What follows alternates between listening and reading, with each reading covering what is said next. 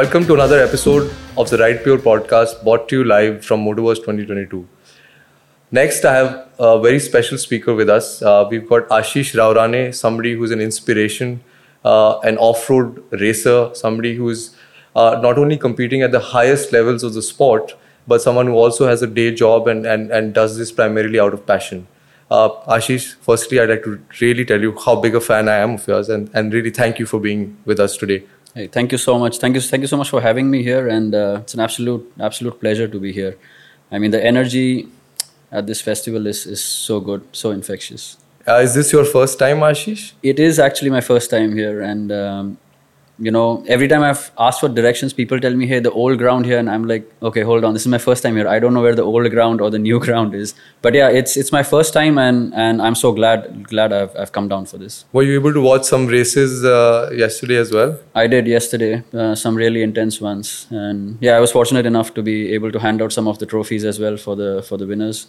Um, but yeah, some some great racing, and you know, uh, more than anything, uh, a lot of elbow to elbow racing which is um, which happens only in dirt tracks and, and a little bit in motocross supercross but but more so in dirt tracks. So that's not very common to see in rallies. So this is really really uh, you know exciting for me to see. Ashish it's an absolute pleasure as i was mentioning to you.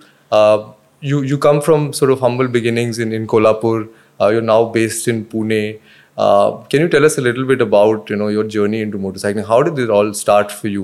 What did motorcycles mean growing up? Was it always special um, yeah, two wheels have always been a part of my life. Um, it's not that you know I started motorcycling recently, um, but while I was growing up, so um, let, let me start by saying this: I'm old, okay, and uh, like people have been surprised. Like at least ten people yesterday have been surprised to find out that I'm 41. You don't look 41. no, I get that a lot, but I am 41, right? So the point I'm making is that you know I was born in the 80s, like 81, right? And back then, there were not many many options with two wheels growing up as a as a kid. I mean, you had, you know, Vespa or a Luna. Um, that were your two primary options.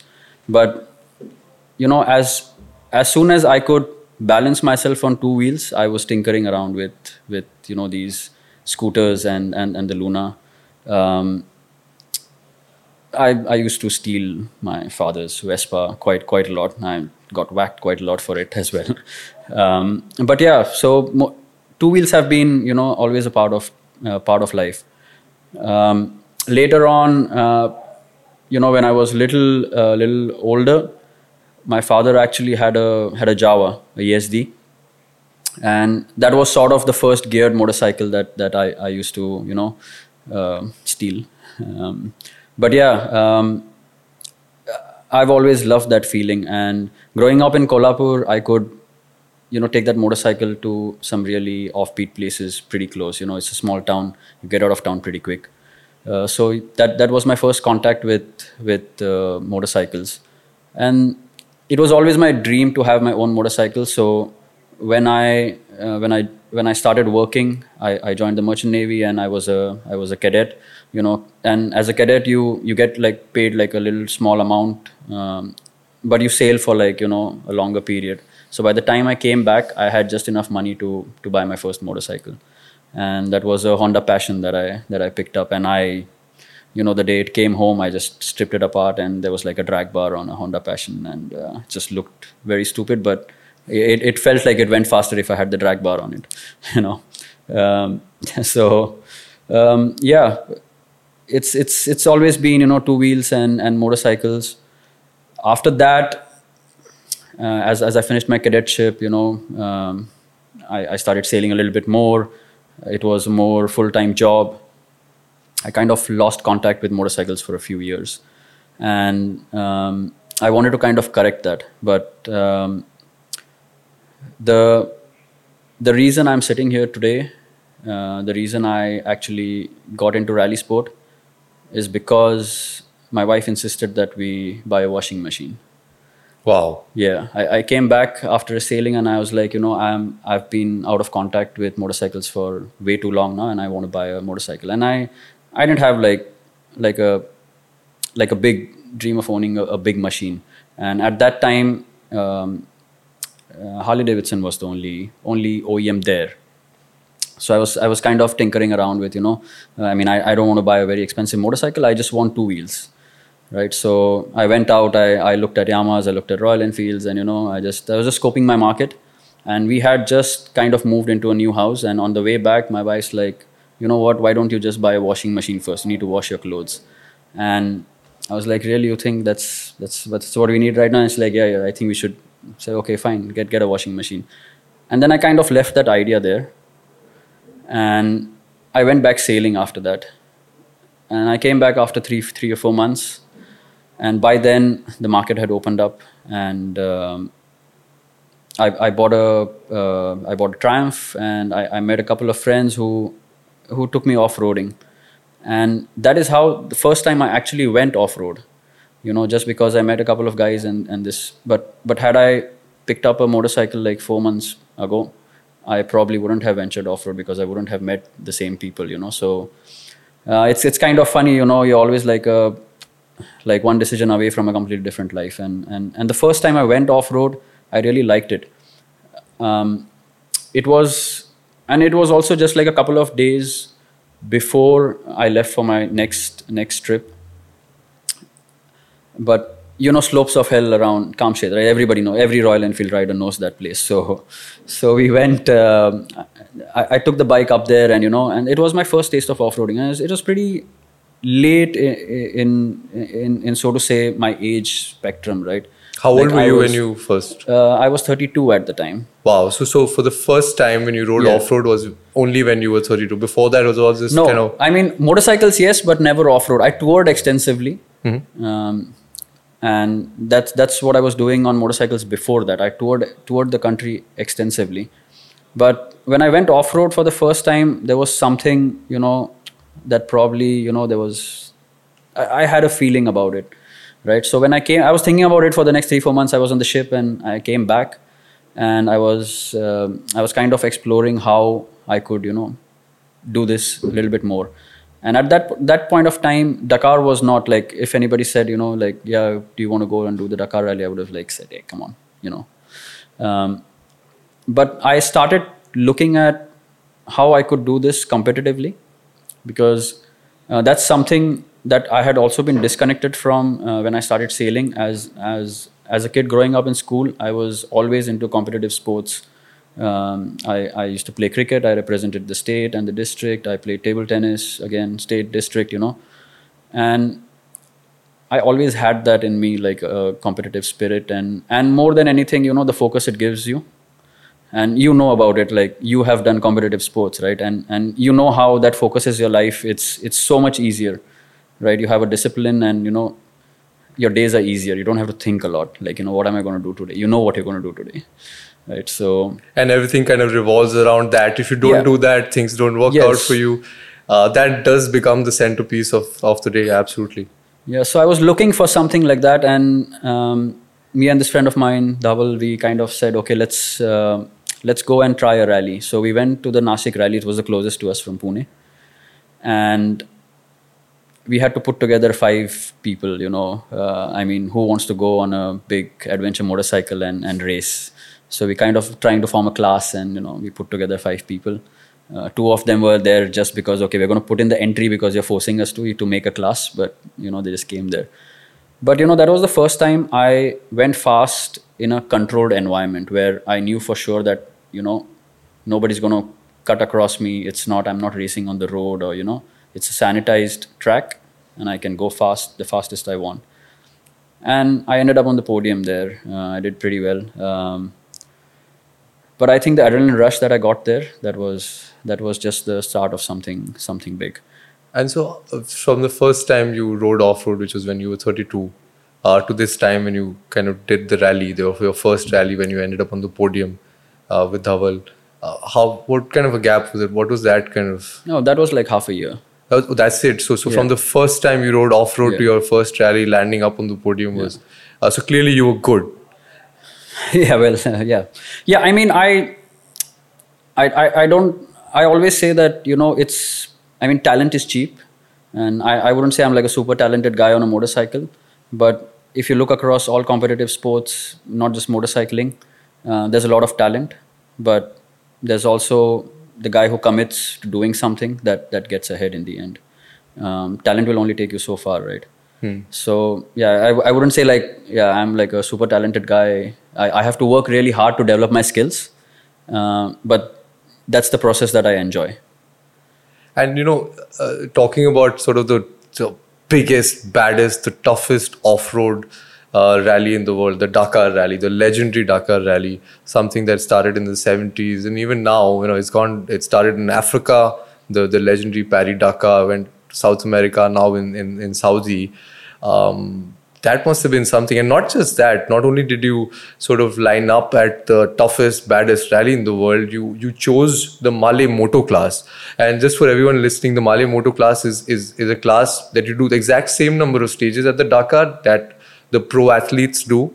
Uh, but it's also a class where after spending sort of the days and even perhaps sometime in the night in the desert, you have to come back, fix your own motorcycle, and you're allowed no external help.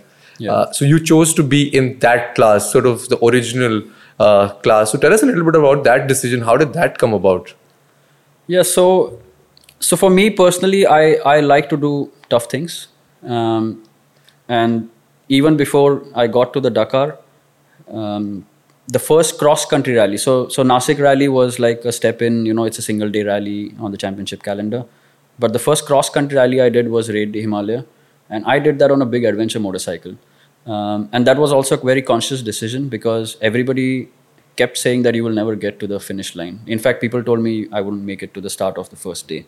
But I finished 12th with a big adventure motorcycle. Did that fuel you? The the fact that people said that you can't do it. Yeah, it kind of, yes. Um, but that, more than it fueling me, it was that was my initial idea. So even if people tried to tell me it was not a good idea, I wanted to do it that way because that was the toughest thing to do there. I mean, Raid the Himalaya in, in any case is tough but doing it on an adventure motorcycle where no one had kind of done that before you know uh, that was the conscious decision i had made and once i started talking to people who had done the rally a couple of times you know and have been on the rally scene uh, they told me it was not the right decision and so on I, I wouldn't say it fueled my decision. The decision was already made but then it probably solidified it a little bit more you know because i like i said i, I like to do tough things.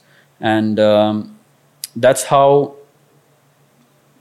that translated into me uh, choosing the Malle Moto class as well. Because yeah um, when I finished um, Raid the Himalaya my next immediate goal was to do a desert rally. So I actually went for India Baja on the same big adventure motorcycle and I failed miserably. I failed miserably. I um, I could do all of 13 kilometers. It was a night stage to begin with which was kind of tougher uh, with little experience of sand riding. Um, that was in like January, I think 2015 or something like that. Um, and there I knew, okay, that was the wrong decision. You know, that's I don't have the skills yet to wrestle a big motorcycle in sand, and especially not in the night where I don't have visibility. Right. So I went back two months later to Desert Storm with an enduro motorcycle, and I really enjoyed desert riding and that is where i kind of first time thought about you know man wouldn't it be so amazing if i could line up at the dakar if i like desert riding and i gave myself 5 years at that point of time i didn't discuss it with many people at the time uh, because it was you know like this crazy idea i had. Um, but at that point of time i said yeah that was 2015 and i said yeah you know what? By the end of 2020 i won't line up at the dakar. And is that is that even possible? And then i really started looking into researching into you know what i could do to make that happen. Yeah, and, and talking about the raid, it is the highest rally raid, or it has been the highest rally raid in the world. It goes over some of the world's biggest passes, goes over places where never sort of tarmac has been laid. Um, and a lot of people do the raid. It is super hard. The Desert Storm, the India Baja that you spoke about, and they stop, right? In your case, you decide at some point the idea of the Dakar, uh, which most people perhaps dream about, think about, not think about um, not only did you put that in your head, you kind of made it happen. So, and you gave yourself five years. So, what was that kind of transition journey, and how much of that kind of, you know, was was was around your life how did you build your life so that you could achieve that goal that you had set out for yourself um, I I would say I didn't do anything like special. Um, I, I I basically did what any pro athlete would do, right? I mean, you know this already. Uh, you've been a pro athlete. I mean, um, I found I, I researched a lot. So the next I, after I finished Desert Storm, I, I went sailing again, and then I get these like chunks, right? I get three months on the ship, where it's very easy to be focused because you have zero distractions. You've got your work, yes, but there's no external life stresses, right? The only stress that's probably going to come is going to being an engineer is going to come from some unplanned breakdown, unplanned maintenance. But other than that, your life is super focused. Um, meals always on time. It's basically an athlete's dream life if, Wow. if you go on a ship, right? Because the meals are laid out for you on time, right? The schedule doesn't change. You're going to go go to bed the same time. You're going to wake up in the morning. You're going to exercise, and you know the breakfast in front of you. Like for an athlete, that's like the dream life, right? There's just everything's served to you like a pro athlete. So I started looking into what pro athletes do, and then I figured out well, half the job's already done for me. I'm already here on the ship. So I broke that down into I'm going to do all my conditioning when I'm on the ship, right? I'm going to take care of that part. So when I go back, I can spend as much time on a motorcycle as possible and not worry about conditioning. And that was the beginning of how I started approaching it.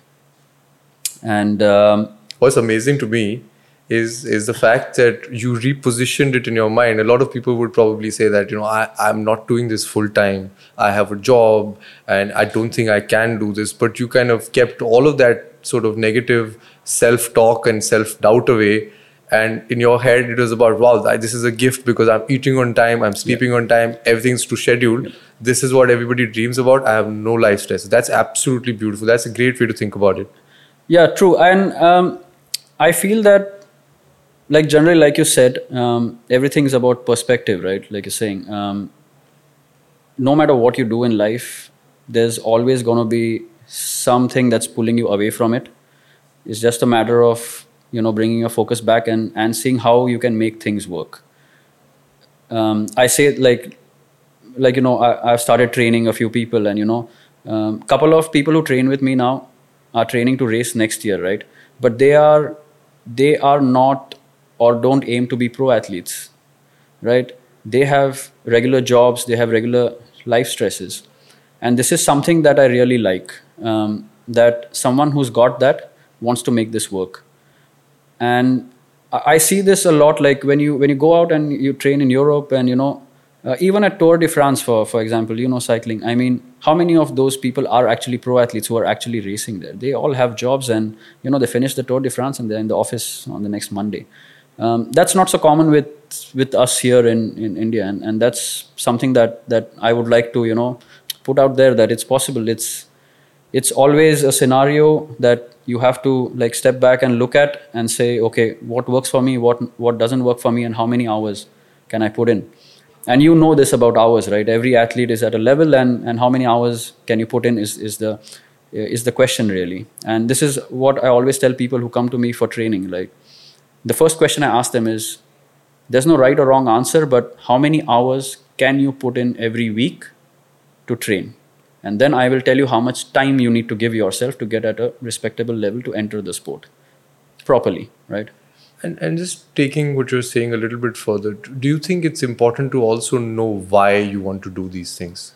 Like each person's why, right? Yeah. Like you're saying, you're training so many athletes. Um, they, they obviously have, uh, they're athletes, but they also have a full time job. So they're primarily passion driven and, and they love sort of, this is their idea of a vacation.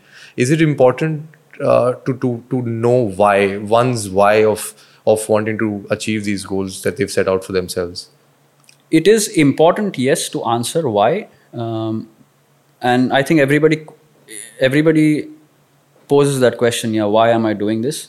But i think that why also keeps changing a lot for people as time time goes by and the why is something you'll always keep asking. So i sometimes ask myself why in the middle of a stage of dakar why am i here right Do you? why yeah i do and i think everybody does right there's there's always that point at least once but you know you you come to a section where you really start pushing and you're like you know sitting flat out like 150 160 just ripping through the desert and then that why is answered for you yeah? and most people at the dakar ask themselves this every day because you get to the really tough sections where you know you're beating yourself up and you know your body's so tired but you get to the good sections and you're going fast and and that reminds you why so that why never goes away the more important question I always ask people is if you removed everything from your life, all your life stresses, everything, would you still be doing this? Like, would you be riding dirt bikes? That's my question to ask, really. And when people come to me for training and say, okay, you know, I want to do this, I want to do this, and you know, I want the fanciest bike and I want to. The, the, the why is important, but also if you removed everything else, what's left?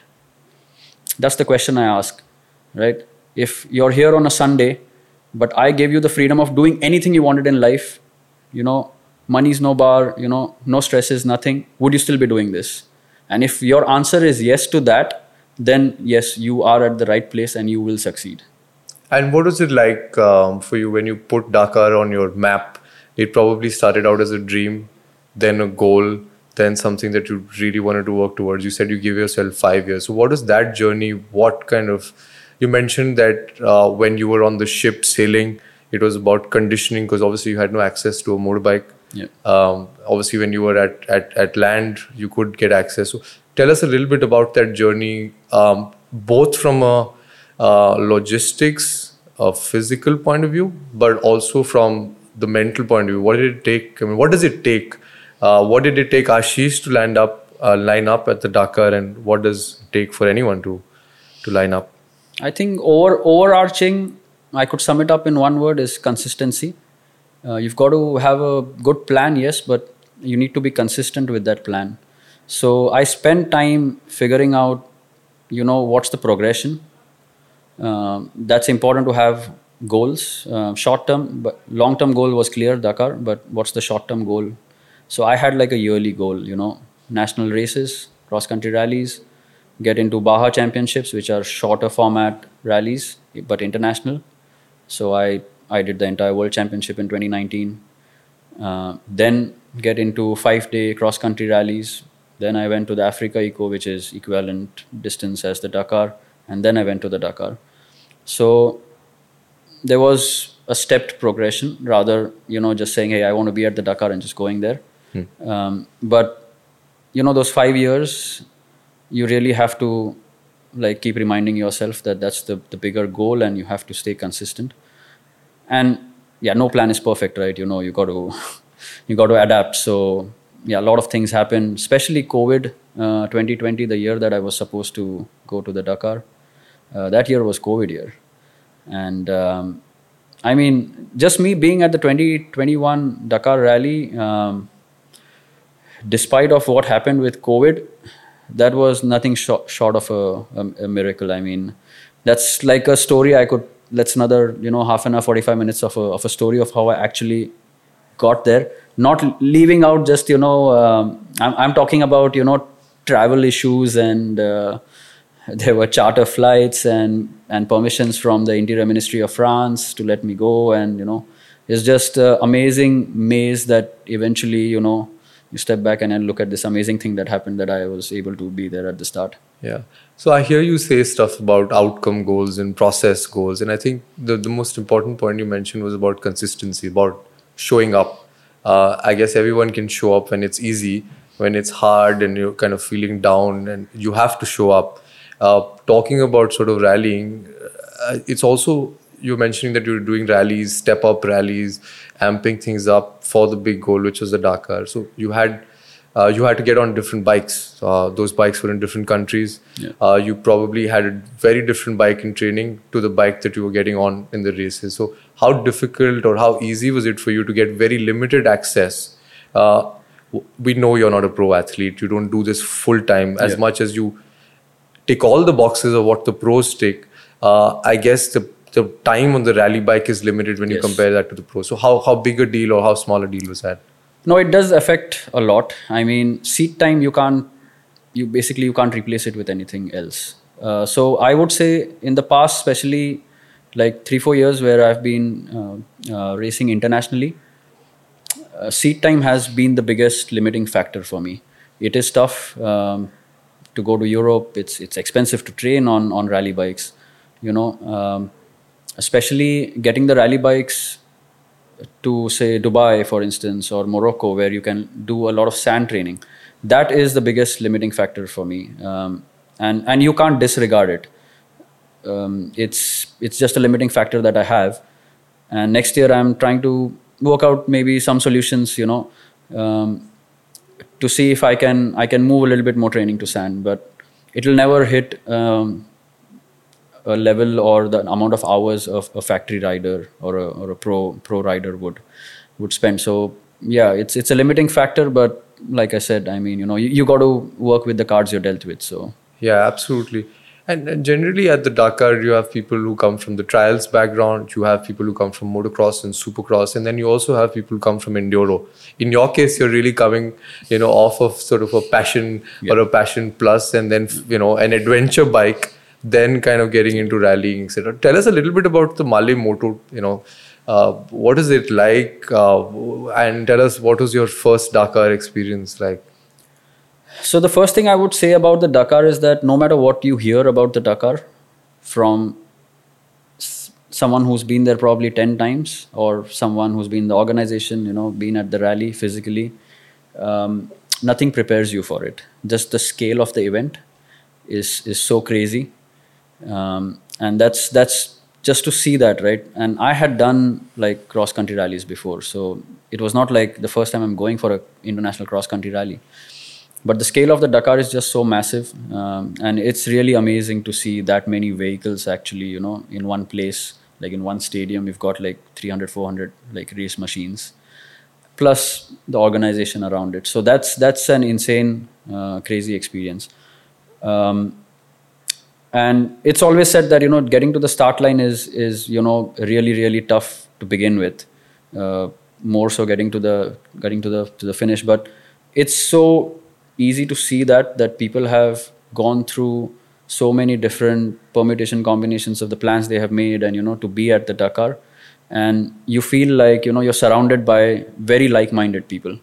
Because everyone's gone through you know a similar experience in one form or the other to make it to the start line. And and they're so happy to be there. You know we're not thinking about the end yet. You know just to be there just get on this the start podium in itself is is amazing. Um, once the rally starts the stacking effect that it has on the body is real. And you know it's uh, everybody's so happy. Like i said you know the first time there's there's like a lot of celebrations and uh, start podium and you know but stage one is always so tough. It's like a it's like a whip you know to get you into into race focus mode because now you know like this is for real yeah. Does it always start with a prologue something really short and snappy stage? It, is that it, what it does? Yep. It starts with a prologue uh, but that's like you know less than 10 minutes. It's just to establish the start order. So the prologue happens mm-hmm. and after the prologue the start ceremony happens. So the prologue really isn't you know it's it's still a fun ride. Um, you're pushing but you know you're not pushing so much uh, that you want to you know wreck your bike for 10 15 kilometers. Um, so yeah but the stage the first stage right when there's real 400 kilometers of stage in front of you that's the one that really wakes you up to the reality of how tough the race is. And it, it, it sets the tone and you know you've got your work cut out for you. Um, i mean this, this, this first stage of the dakar uh, for the 21 edition uh, and which eventually became you know the overarching tone of the dakar was just stones. Uh, there were just crazy sections with just stones and stones and stones and probably was one of the the you know the, the toughest Dakars uh, they had put together. Uh, but stage one, yeah, that that that wakes you up to that fact, and as days pass, you know the stacking effect is so high. It's so high. Um, but with Malle Moto, like my goal always was no matter what happens, I want to be back in the bivouac by 4 4:30 p.m you know, um, which would give me time to work on the bike and it would also give me time to recover.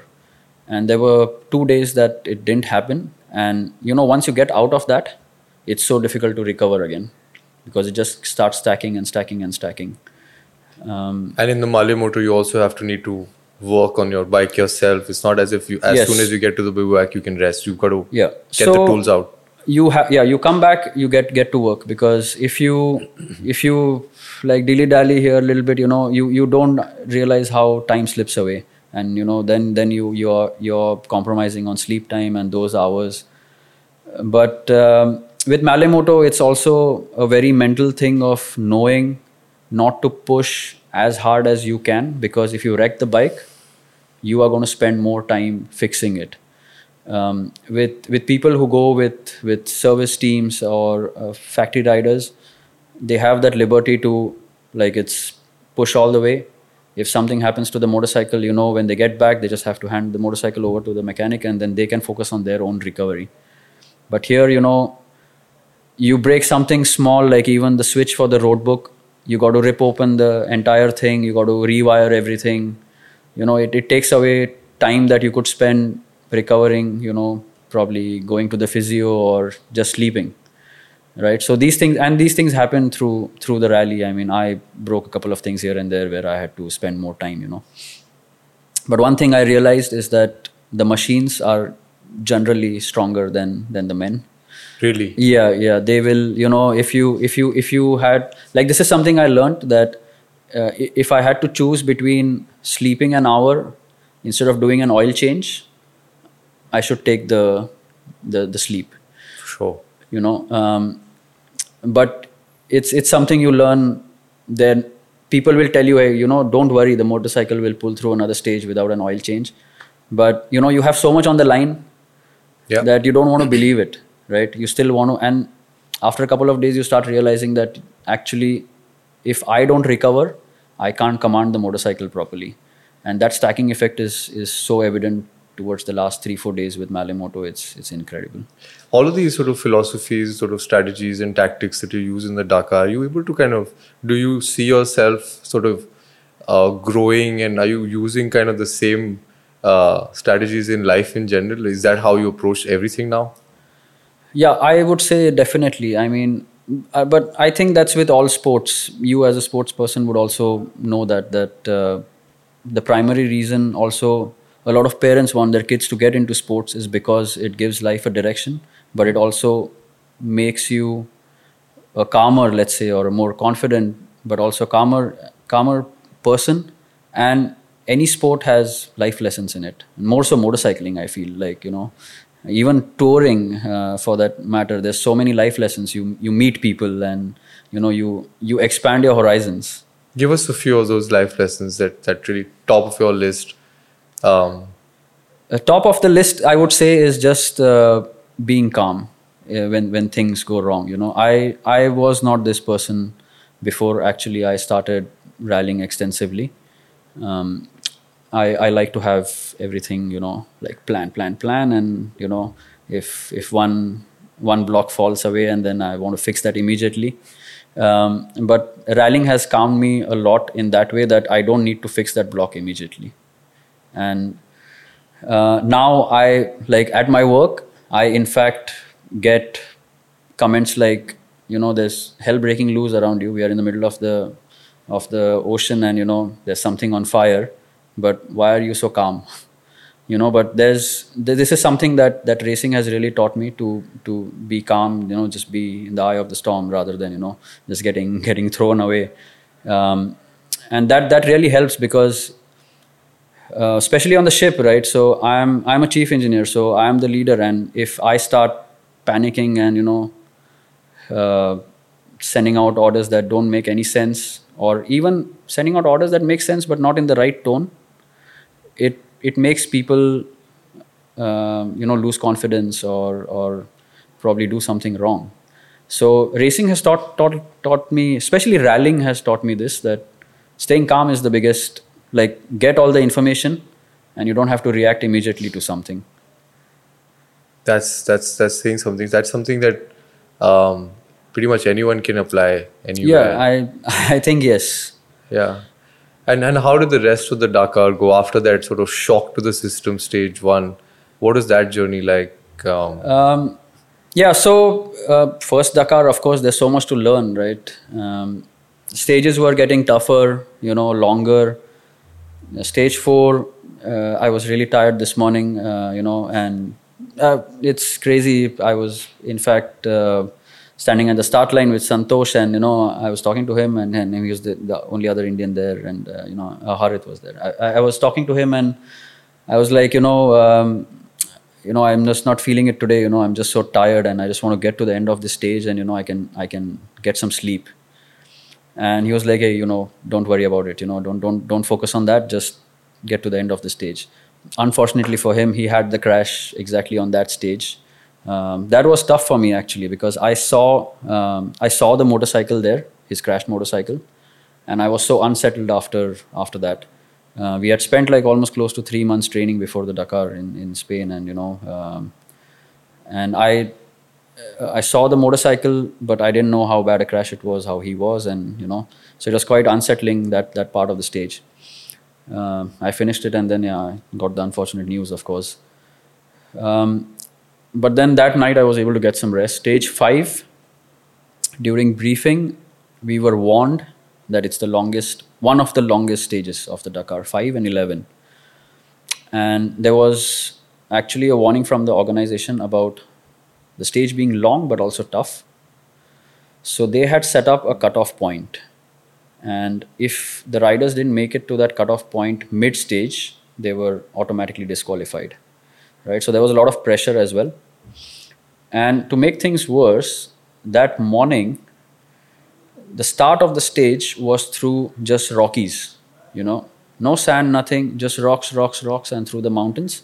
And the top level riders got lost, which is really bad for us because you have tracks going everywhere. Because generally, if you're coming like 40, 50th, you know, there are good tracks laid ahead of you. So there's some aid to that navigation, like, you know, it kind of reinforces, yeah, that guy's gone there. Nothing. Navigation was so tough this morning the cars got lost. And you never see cars get lost okay? Because they have a navigator they're so good. Like the top cars stopped in the middle. Like imagine this. We're on top of a mountain right there's 20 or 30 bikers with four top cars lost and figuring out which is the way to go. That is how tough the navigation was that day. And uh, eventually we found our way but we had lost so much time and then we had that cutoff to make. Um, fortunately I, I met a friend of mine uh, just on the way right? And, and we, we said you know what? That's it. If we don't make it to the point we're out anyways right? So this is like 110% now. And that was the most fun i had that was the most fun i had uh, on the motorcycle through that dakar. Or i would say like on a motorcycle ever. Wow. because like i said with Malle Moto you're always keeping that reserve right? But here okay you have nothing to lose now because you got to make that cutoff anyways. And man i enjoyed it so much to go like really balls to the wall you know. Um, i made the cutoff. Unfortunately for me 30 kilometers before the finish i crashed. And i fell on my head. I was airlifted um, went through like a lot of tests.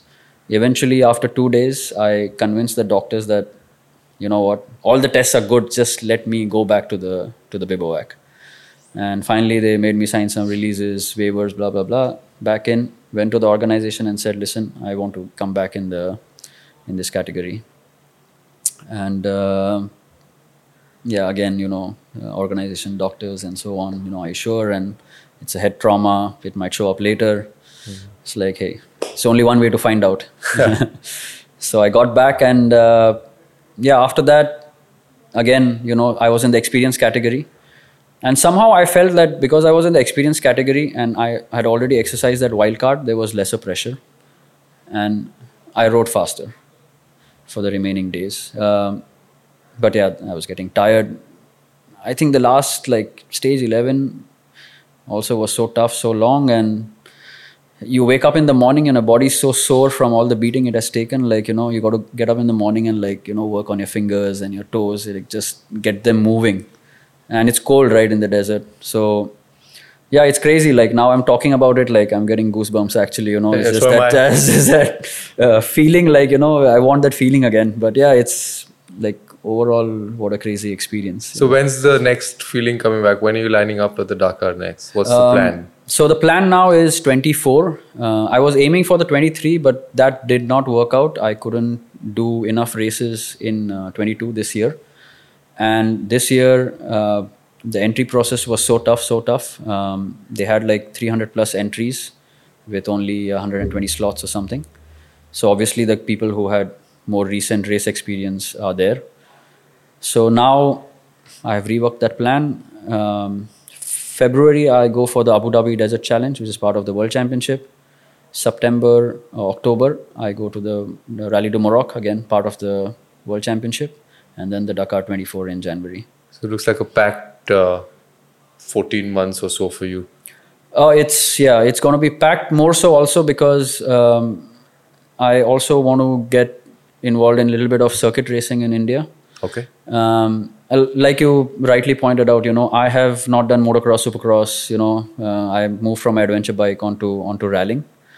So I just want to learn supercross.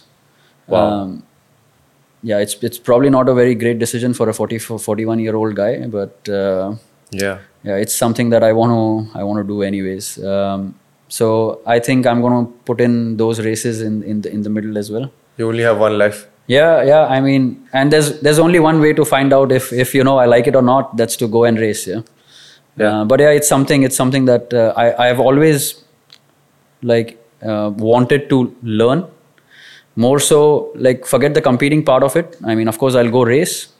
Um, but yeah, um, it's just something that I want to do or learn to ride supercross. And uh, I think the tracks in India that they use are not that intimidating. So it's something that uh, I'm really looking forward to actually for next year. Ashish, you've done something really special. Like actually many things that are incredibly special. I'm absolutely inspired, and I think it's going to inspire a whole bunch of people uh, as well as as it already does. You know, you you have a full time job.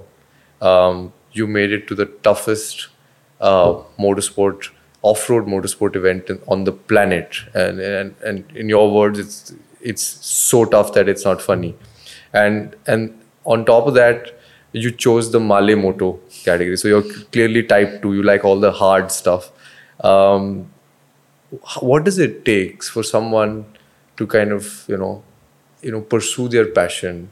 Uh, how, how can one kind of continue to do what they want to do, even if they have a job? How, how does one go about it? And if someone wants to line up at the Dakar or any of these races, is there a kind of a checklist that you would say that these are the top few things that one can use to get there? Yeah, I it's I mean the the the path is simple. So I always tell people uh, there's a difference between simple and easy. Most things in life are simple; they're not easy, right? So the path is very simple. You have to race a little bit here in India, find your races. Start with the Bajas; those are easy, uh, easier, lesser navigation involved. So you don't have to worry about navigation and understanding a cross country format. Then go for the cross country rallies. Do one of the feeder races for the Dakar, and you're there, Yeah. right? It's it's a, it's a simple progression. It's going to cost you, yes, no doubt about it. Um, so you got to secure finances, yes. Um, but if you make a plan, put a timeline on the plan, like I did. Um, don't just say I want to go to the Dakar. You know, put a timeline, or for anything you do in life, right? It's it's one thing to have an idea, but to when you put a put a hard stop on a on an idea, then it starts becoming real, and then you start taking the steps. And like I said earlier, most important is to stay consistent because we all kind of like to make a lot of plans, but then you have to figure out which is the one that you're really working for. And with all the lifestyle stresses again, with with with anybody, right? You have to work and so on. So I always tell people that if you have a long-term goal, right, to get to that goal, if mornings is the time where you are most undisturbed, where lifestyle stresses don't disturb you, do what it takes to get to that goal in the morning. Which means if you want to get up early, you have to get up early for it. Get up early for it. You know, for me, like five to seven thirty in the morning is the is the time where I feel like I have the least amount of distractions, phones, you know, you're off social media, nobody's calling you. I do my best work in that those hours. And then after 7:30, I already feel that, you know, I have done what I want and that sets me up for the day because you're happy, right? You don't have that thing thinking otherwise you go through the whole day, hey, I have to train in the evening. I have to train in the evening you know i shouldn't get so tired because i have to put in some good hours in the evening. But if you get that out of the way that's that's the way to stay consistent as well. It's amazing.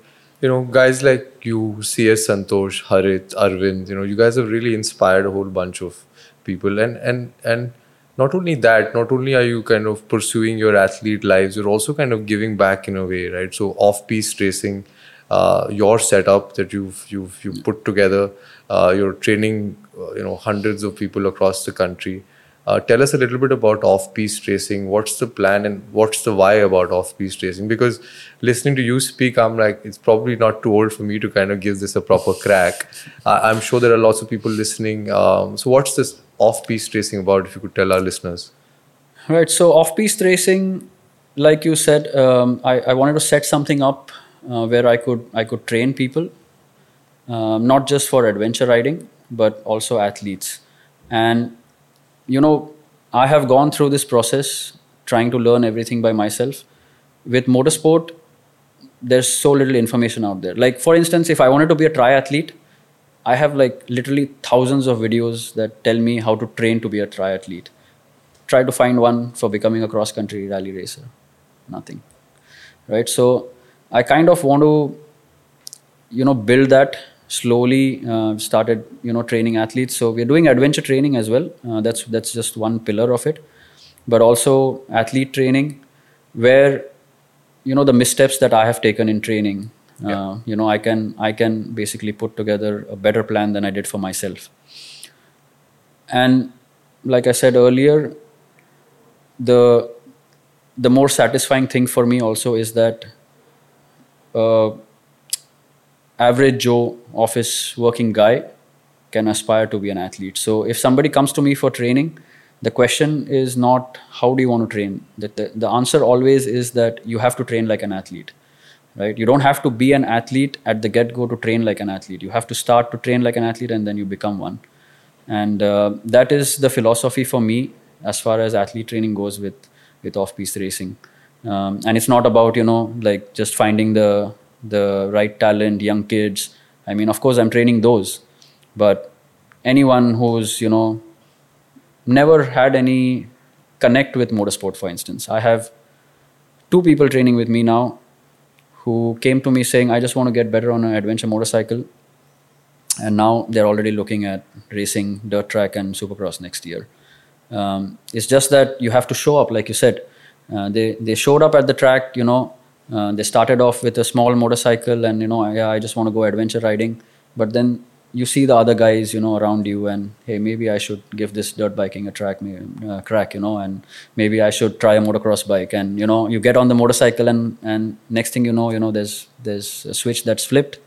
And next thing you know yeah i want to go racing. I want to go racing now. Yeah. it's been an absolute pleasure uh, talking to you ashish. I'm i'm totally inspired and i'm sure so are so our much. listeners.